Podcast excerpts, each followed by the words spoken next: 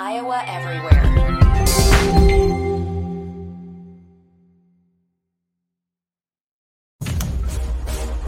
Live from the Channel Seed Studios. Channel Seed Studios. This is Jared and J-Bo and Iowa, Everywhere. Where? Jared, Jared Stansbury. Jared Stansbury. Jordan Bohannon. Jordan Bohannon. Together on Iowa Everywhere. Channel Seed. Seedsmanship at work. Yo, welcome into the podcast. It's April 12th, almost 10 o'clock at night. We're out here grinding, burning the midnight oil for the people. Uh, got a lot to talk about here today in the Channel Studio, uh, Channel Seed Studios. As always, here on Iowa Everywhere. Iowa State with a couple of basketball commitments. Iowa gets a, a big commitment uh, as well. And uh, everybody is in the transfer portal, it seems, at this point around the world of college basketball. Uh, I believe I saw the statistic that 20% of men's college basketball players have entered the transfer portal at this point. Uh, I saw someone doing some math today, th- uh, thinking about the number of roster spots that are available, the number of guys that have gone into the portal, and the number of guys that come in from high school and junior college on a given year, and like the number of people that could potentially be left without spots. It's an interesting time for college basketball right now, Jordan Bohannon. Yeah, it's definitely the you're kind of seeing the trickle down effect right now.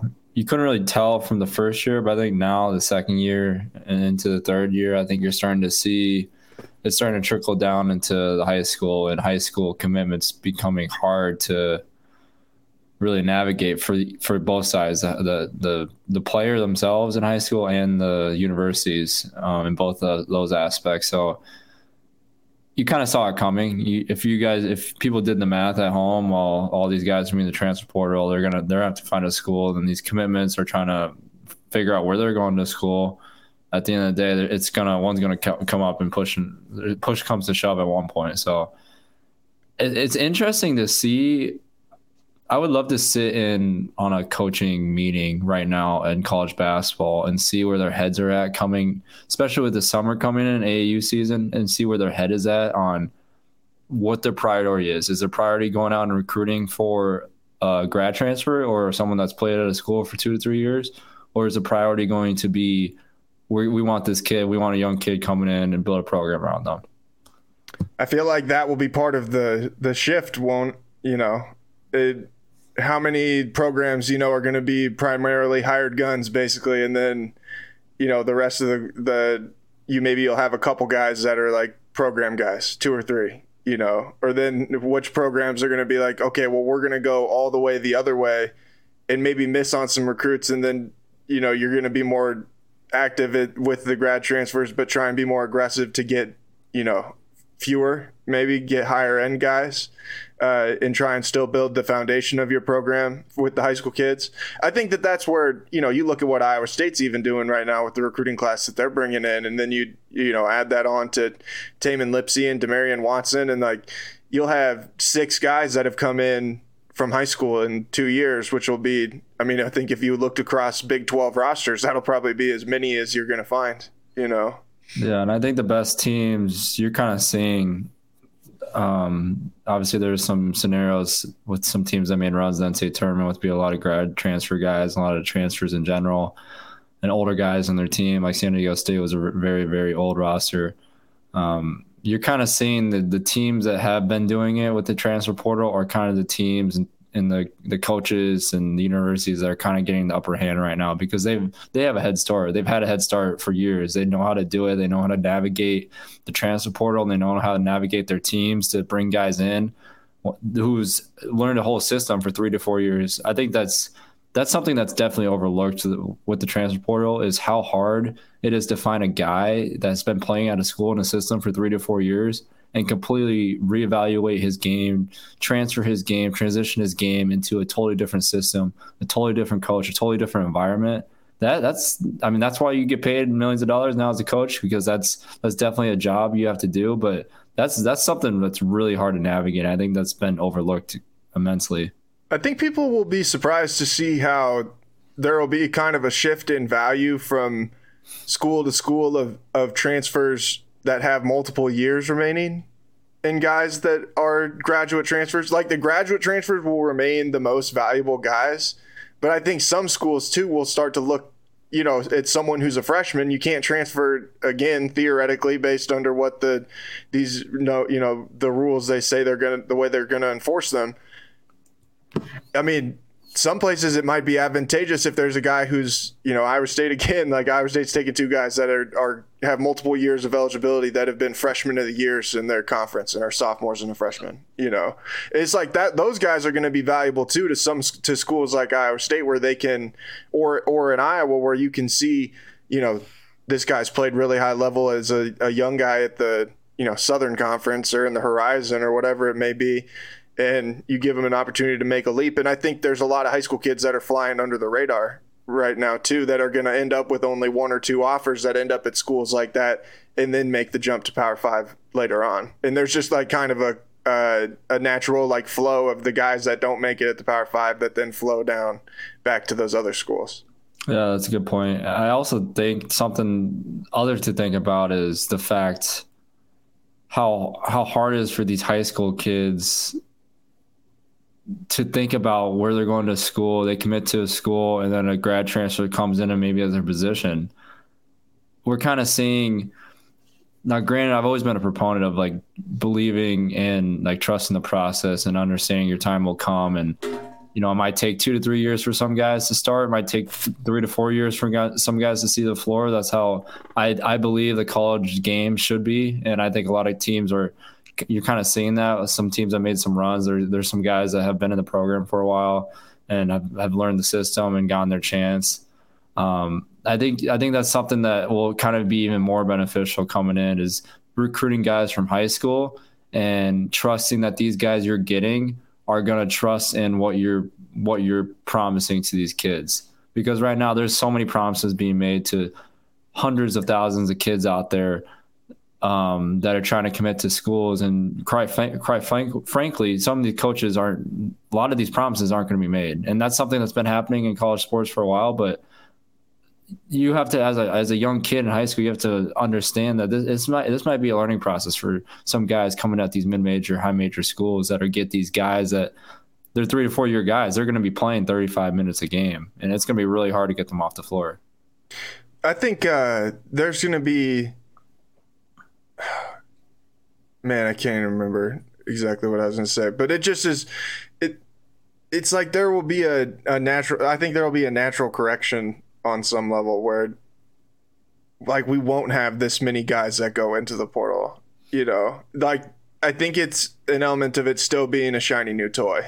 You know, and I think you would hope that, and I think this is the feeling that I've been able to get from around college athletics is that there's is mm-hmm. only going to have to go on for a couple of years where it happens in this way, you know, in that there will be changes, whether it's you know, stu- like student athletes being employees of the university, whatever it may be, that some the framework of how this works will change pretty drastically.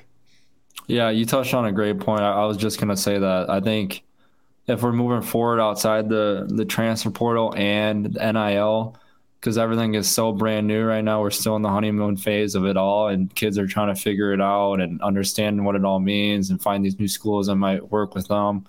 I think what we're going to see down the line that that, that will kind of recalibrate, collab. What's the word? Help me out here. Recalibrate. Recalibrate. That, that's what I Yeah, wanted to say there you go.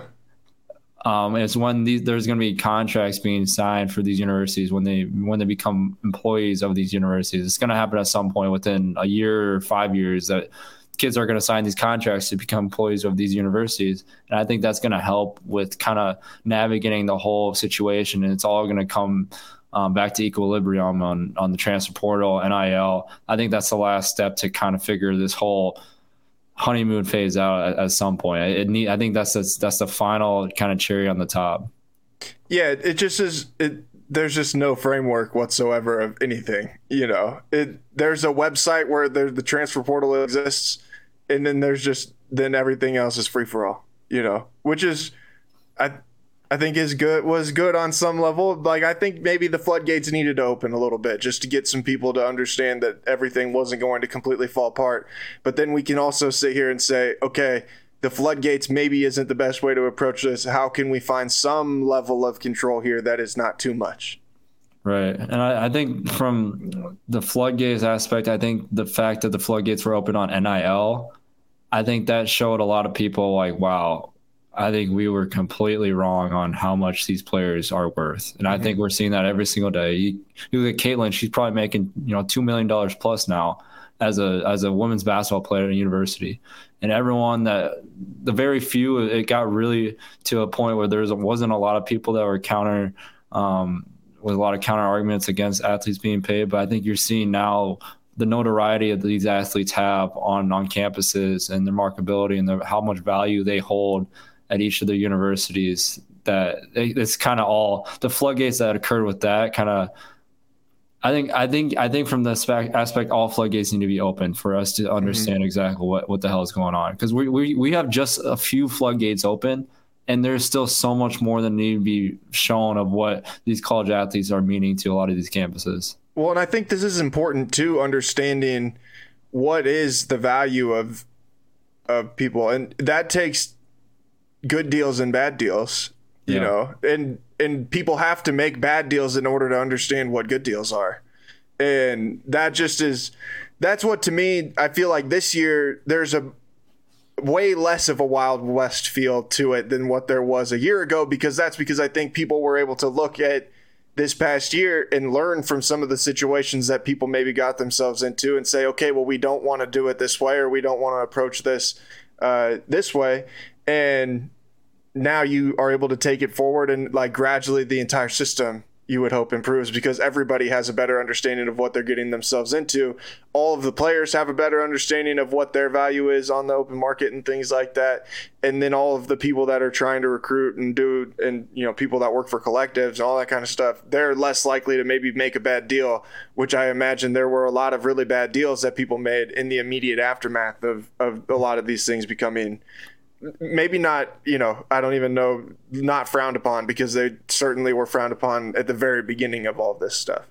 Yeah and nil collectives is something obviously we talked about this before i just never thought it would be at that extent where m- how much fans were involved on playing these players. It should have been more booster based which i think a lot of but that is people, what the boosters like that is right. what it is you know? Right. I mean theoretically yes but i'm saying like as tied to the common fan as much as it is. I feel like I don't know. There, there's some NIL collectors out there across the, the country that are, I feel like, are trying to get more subscription based to the common fan. I, I I envision it a lot more like boosters, the money that they donate to facilities. They would still do that, but also they would step up and pay um, for some market market uh, um, what, what's the word? I'm, I'm completely blanking. Market opportunities for businesses throughout the communities, which that's still happening. But I think there's still some that it's so tight for these fans. It becomes a tricky slope on how these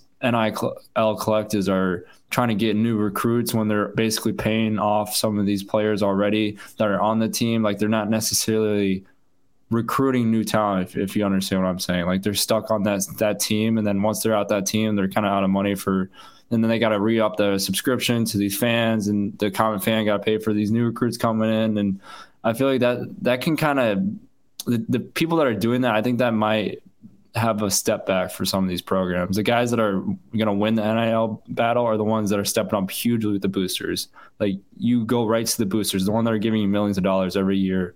Those are the people that are going to be handling it all. It all. And I just think at the end of the day, two things like that that hold the players to a standard of having to do like a bunch of extra stuff for the everyday fan, you know, and I'm sure there's not a ton of it, but this, you know, these guys already got a lot of th- uh, stuff going on, yeah. you know, and it just is like, it just adds another thing, you know. Yeah, I'm not saying anything there's wrong with that. No, too. it's not, it's yeah. not wrong. Like it's just it, how, it, it's just how some universities are going about it. Yeah. And it, it will just be interesting to see how it evolves over time because I can't imagine that it will stay this way. Where in, I mean, do you? You're see, to see fans become more and more brazen. Yeah, because which is what I was them. trying to get at too. Do you see like that being like a feasible path for some of these NILs? What I was just explaining, like, because personally, I don't think that's the correct way. But I mean, you might have a differing opinion. I mean, you couple that with sports betting, right? And people are just going to become more and more Psycho. feeling like they've got skin in the game you know, and feeling like they've got skin in the game is going to make them feel like they can say more stuff, and that shouldn't probably be the case. Yeah, like wanting a coaching change right away, wanting this player not to play at all. That's kind of what I was alluding to. Like I feel Feeling like, like they're more important to the operation than what Yep. they are. yeah, exactly. Yeah, which is like fans have their place, but fans are powerful in number, not like on individuals. And it's like giving people that mindset that they do have this like power, you know, yeah. when you have no power, you just Exactly. like can be an asshole is, is basically all you have the power to do. Yeah, and, and I get it from like a marketing strategy and a business perspective. Like, you get twenty thousand fans, you get nineteen dollars a month. Like, that's going to add up in the long run. Obviously, you can get a lot of money towards that, but then you, now you have twenty thousand fans that all feel like they are the head coach and uh, the AD all of a sudden, and I think that just creates a kind of a weird environment for games and just for the community as a whole. Uh, yeah. Do you, I mean, It's hard though. Like, it, and I'm not saying there's nothing wrong with that either. Like, I think Yeah. that's I think that's great too. Like, the players are getting money. The fans want to promote the athletics. They want to help the college athletes out. Like, that's great. But at what cost? There's always pros and cons to everything. Yeah, and this kind of takes us into a story we were going to talk about the uh, top Syr- the top booster at Syracuse, our friends up at uh, at Syracuse, Adam Weitsman, who owns a scrap metal processing company. Apparently, this is very lucrative business. Uh, he is he is worth one billion dollars. Scrap metaling. He's a billionaire who pumps a large amount of money into Syracuse athletics. He frequently sits courtside at the Carrier Dome alongside high profile celebrities and athletes. There's these pictures of him with uh, Odell Beckham Jr., Carmelo Anthony, some other guys. He had promised to pay more than $2 million in NIL deals to current and future Syracuse athletes earlier this year. Uh, which would be a very significant contribution uh, from one individual. He has since backed that, or has said that he is disassociating himself from the Syracuse program and specifically from Syracuse basketball because he gets bad vibes from Syracuse transfer or uh, Chancellor Kent S- Syverud, Syverud, I'm not sure how to say that name, but as his reason for it says that's the reason he's stepping away. Uh, this is a quote from Syracuse.com. From what I understand, hearing it from sources at the university, he did not like the high profile nature of the celebrities coming to games and the way I was going about NIL discussing it with the media. Uh, he continues, he was not comfortable with that, but the only way I knew to go about doing NIL is to do it high profile. We are in Syracuse, New York. We have to bring attention to our area. Even though I didn't go to Syracuse, I love Syracuse. Never, okay, uh, that doesn't really matter. But he's pulling $2 million out of the Syr- Syracuse basketball program. Uh, you want to talk about somebody who's got some power over a program, man. I mean, how do you replace that? You can't replace that ki- that kind of benefactor with your program. Yeah, and I think this kind of eludes the the problem with college sports. We have we have administrators like that feeling their their way is the only way, and they're not going to listen to anyone out. They want to do the old school way. They don't they don't want anything other than what they think is right. And what does that sound like, Jared? That sounds like the the hundreds of years the NCAA has been in control and power, and that's what the university has fed off of for all these hundreds of years. And they've been teaching that down to all these college athletes that come through every four years that that was the only way. And now we're seeing guys like this and NIL changing all these things changing. They don't have the power anymore. These administrators are they're caught with their their their dick on the hand right now, like on the table. They don't know what to do. Pardon my language. I, I didn't I wanted I didn't want to cuss this, this episode. I don't, I don't think we've said a single swear I word. know, that was the first you- one, That's what you did. But that's what's happening though. They're losing their power and they're afraid of that power being gone. Yeah, and it it's just funny too because you know if Adam Weitsman gave however many dollars to build a new basketball facility, or Carmelo Anthony gives however many dollar millions of dollars to build a new basketball facility, they're flaunting that shit like it's going out of style. Yeah. You know, they've got the videos on social media. They got the uh, they got the big waterfall with the big S, the big orange S in the middle, all that stuff showing off Syracuse University. Uh, but when you get this guy who wants to give two million dollars to the players and show off Syracuse University, we aren't down with that. You know. Yeah. I don't know. I, I just think I, I will go back to this when we are talking about. I forgot to touch on this. It just reminded me of what we were talking about the contracts. All these people with a big amount of money, like there, there's an issue right now because there is no restriction. Like I was totally okay with no restriction and finding out the marketability of all these athletes, right? But there comes an extent, right? In NBA and professional, there's like a cap, there's a salary cap, there's a certain amount of money you get, all this stuff in the pro in the in the um, programs. That that's that's what should happen in universities, right? So not there has to be some limit on you know what's going on in each of these universities and that ultimately, uh, from what's happening right now in Syracuse, that's showing that it's going to that direction, and Syracuse is trying everything possible to go the other direction because they don't want that happening. Yeah, I mean, I think eventually these what amounts to the collectives will just be brought in under the universities, and Yeah. then that will be paid used to basically pay the, you know, pay salaries. Is what it will more or less amount to.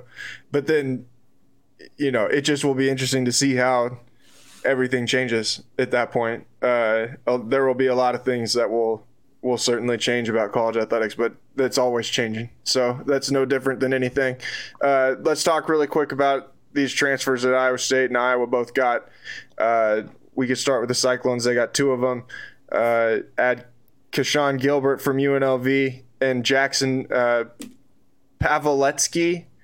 Man, they didn't get any names that were easier to say. Uh, that's certainly the case. But uh, two guys that can really shoot the ball, uh, about forty percent three point shooters. We know they needed that. I talked to, I talked to Jackson. Uh, Pav, uh, man, You got it.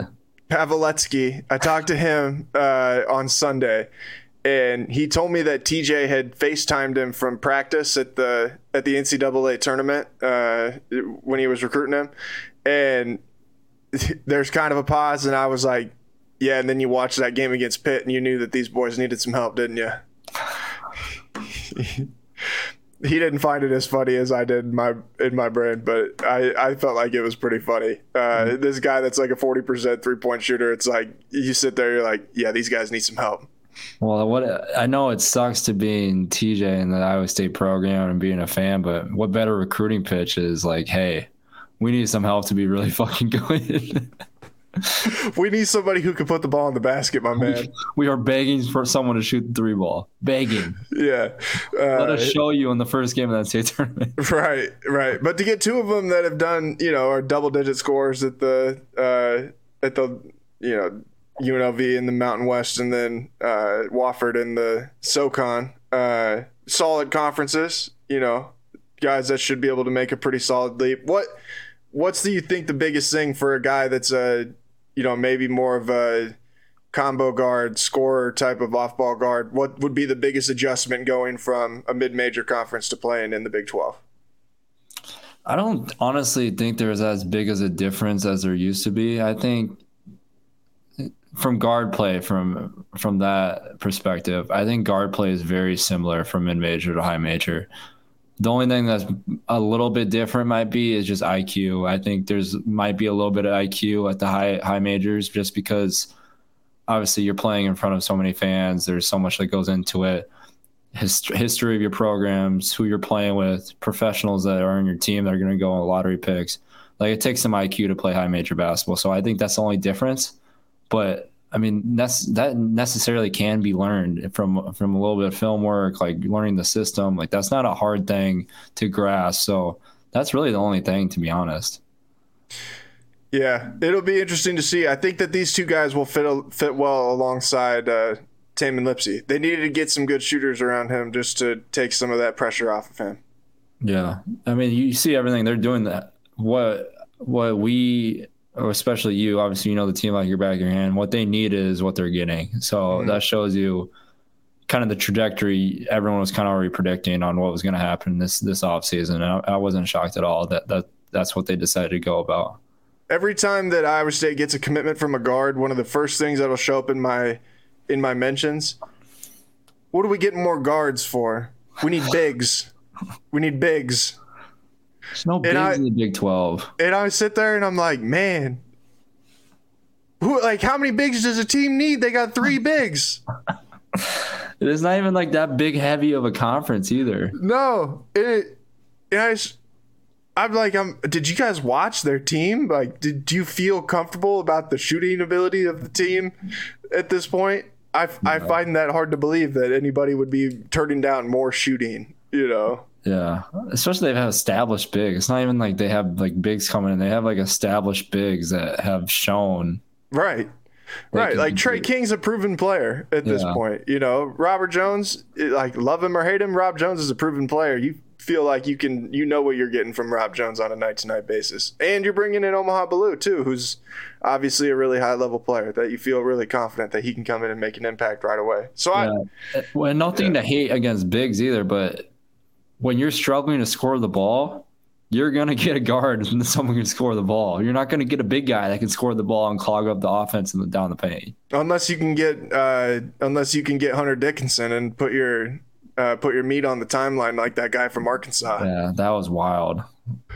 That was that was one of the most insane episodes. People that haven't didn't follow see it. We Hunter Dickinson is on one of my shows, and we had guys call in, leave voicemails. There's some crazy people out there, Jared. Some crazy people. I don't know how he could turn down the pitch from that guy who wanted him to go to Villanova either. That was pretty great as well. I he was, was uh, the that was the sweetest guy I think I've ever heard talk. yeah, he really wanted him to go there. Like it just is. That was what I think would be funny is that like half the people would be genuine and then half the people would be complete morons, and it it would be There's no like- in between. yeah. like some people really want to sell you on their school, and yeah, and then the other people are like, this is why you should do this, and it's the stupidest reason that you could ever think of. yeah, just no in between at all. Not surprised No. though. No, he wherever he goes will uh, be getting a very good player though. Uh, Iowa got another good player uh, out of the transfer portal as well. A big Ben. Is it Krikke? Is that? I don't know how to pronounce it. I hate that we don't know how to say it, but I, I'll admit that I don't know how to say it. Averaged 19 points per game uh, this past year. Six foot nine. Uh, played at Valparaiso three time All Missouri Valley Conference player. What can you tell me about him? I just think it's something Valpo has already been proven with Fran. We had uh, Bakari Evelyn come out. Uh, Valpo, he played at Valpo. He's a grad transfer a couple years ago. Um, I'm not shocked on the get because we talked about it a few weeks back. Um, what they needed to find in their roster changes this upcoming year is they needed a big guy, someone that was going to be reliable down low, like a Philip um, was this past season. And now they're kind of just searching for a guard, and they need a stable guard. I think that's the final piece, a stable guard. And I mean, obviously, if you can get shooters in the portal, that's always a premium. That's that's always going to be number one, no matter how long this portal madness goes on and on. But I mean, they they got they got. I think they got their guy that will start at the five next year. What uh I don't know. What do you think it feels like to be a Valpo fan or be like a fan of one of these schools that just like loses your guys all the time? You got a guy that's a 19 point per game scorer and it's just like, yeah. Well, it was fun. No offense to Valpo, but I don't think there's a lot of Valpo fans that are too upbeat, up upworked about it. I don't think there's a lot of going on over there. Well, I don't think they have a very good team right now. I think they're looking they're looking for a new head coach last I knew. Valparaiso, just just just t- say the school out loud. You think there's someone that's going to commit to Valparaiso? Man, put some respect on Valpo's name. They've been I'm good before. They've been good before. Don't They have been. I agree, but I'm just saying. put some respect on the Drew family's name. I'm just saying you're a top 100 crew. I'm going to Valparaiso. And then there's silence. And the kid gets taken out back. you're not going to Valpo, son. you're not Billy. You're not going to Valpo. They had to change their name a couple years, their nickname because they used to be the Crusaders. Uh, that, but I feel like that's like a most like why would anybody ever know what Valpo's? I I only know that because they changed it. I feel like they brought more attention to themselves by just changing their name, but they're just Valpo. Like if you ask any person on earth wh- what's Valpo's mascot, not a single person would know. if I had a gun to my head, I would not even come close to guessing that that was what it was. I'm not sure what it is now. I just know what it used to be. Well, I wouldn't even guess it was Crusaders. It's what it used to be. It's not anymore. You got anything else that you want to talk about on tonight's show? you've got to get up for an early flight, so we're not Yeah. we're gonna go short. But I do want to talk about this. Um, we brought it up before the show. This is, has to be one of the funniest Twitter posts I've ever seen from a head coach. Um, Brad Underwood posted this. Uh, I don't know when it was, a couple days ago. let me get the thing off there. There we go. Said if the Big Ten had a boy band, best band name and wins the signed jersey from yours truly. It's a picture of Fran McCaffery, Fred Hoiberg, Brad Underwood, and Tom Izzo, all in like flannel type button ups. I don't even know. The yeah the the Plaid Boys. That would be the name of this band, the Plaid Boys. I Uh, don't, I don't even know what they're doing. What are they doing? I think they were at a coaches versus cancer event oh, okay. in Illinois. Uh, what what instruments are everybody playing here? Fred Hoiberg's obviously the front man. He's the singer. Yeah, he's got to be the singer. I think Is Fran playing the drums? Fran looks like a drummer. I think that Tom Izzo would have at least one several minute long acoustic guitar solos every show. I don't know. I see Tom Izzo being like the tam- the tambourine guy. I could see that too. Brad They're Underwood, he's like the. They'd be like a a really a really bad version of Mumford and Sons. That's what these guys would be. they're like a really old NSYNC. Yeah. like a really old, really really old. Brad Underwood just shreds on the bass. He, I think he's one of those guys who just runs. He's like the hype guy. He just runs from side of the stage to the side of the stage, just pumping up the crowd. This feels out of character for Brad Underwood. This tweet just in general feels That's out what of I, character. that's what I was thinking. It does not seem like he typed this. Someone else took that picture and they're like, "Oh, give me your phone. I got a good tweet for you." Yeah, I, I I feel like it was either his wife or if he has a daughter, one of his daughters, or maybe his son. They saw this photo, like you got to give me your Twitter account right now. I love that everybody else is smiling and Izzo looks like he's ready to go uh, tear into an official. Wait, I thought Fran McCaffery was the only one that does that. One of his guys just got called for a moving screen. A moving screen that was so obvious he should have been put in jail for, but he, he wasn't moving in Tom Izzo's eyes. Malik Hall and Tyson Walker coming back, coach. You you can you can smile. It's okay. I do like the, I do like Tom Izzo a lot. I, I They're gonna have a good team. I bet they'll have uh, one of the top ten teams going into next season. Yeah. It'll be interesting. I saw Andy Katz had, I mean, not that, I mean, he knows what the hell he's talking about, but Hey, Andy Katz is a respected is a respected guy in the industry. You don't like Andy Katz? I don't, I didn't say I didn't like him. I, I think he, he gets a little dry sometimes. Yeah, I could see that. He is very much you know straight laced. Yeah. I, I know he gave me an interview at Big Ten Media today. My, I've met him before. He's a nice guy. Yeah, great and very nice guy. Yeah. Not saying that he's a very, very nice guy, but he gave me an interview at, uh, Big Ten Media. I don't know what I can't remember if it was Chicago or Indianapolis, um, or where the hell it was two years ago. And I kid you not, he was standing like I thought he was gonna kiss me. Like he was standing so close to me, and I felt so awkward. Like I was like I was like slight. I was like turned to him. I was like I feel like I'm about to like touch a cheek with you. I just felt very awkward. Like people that players that have been interviewed, like know like there's some reporters that get super close, and he he was crossing the line, my man. He was really crossing the line. Hey, Andy, you're a legend, my man. If you're listening to this right now, it's all love. It's all love from me. Jordan Bohannon might be a hater, but it's all love from over here. Hey, he hated on Fran McCaffery. I'm I'm I'm on his bad side right now. What do you put more stock into right now? Andy Katz is Super 36 or his or Jon Rothstein's tw- updated twice daily Rothstein 40? Rothstein because that guy does not sleep, and I have seen firsthand. I interviewed him early in the year, and I, I, I don't even think he talks to his wife. They're having a baby. He probably won't even talk to the baby.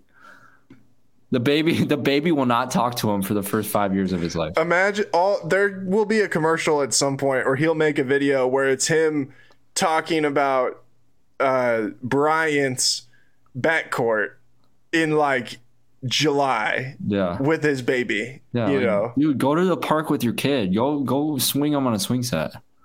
don't I understand that college basketball is his is his hobby. Watching college basketball is his hobby, but man, just like go touch the grass, bro.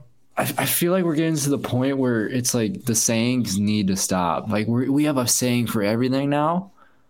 Well, it's funny because now like every college basketball media guy does some variation of it, where a team wins a game and then they have like a little one liner. You know, Yeah, yeah. I, I just think it's getting a little overkill at this point. I'm tired of it. I'm tired of it, Jared. just wait till I start doing it next year. I'm gonna start doing it. The first game of the season next year. Yeah, I'll have a little. I'll have 400, 480 characters, whatever it is, for you right there, ready to go, right when the game ends. I love it. All right, everybody. We'll talk to you guys again next week. Peace. Iowa Everywhere.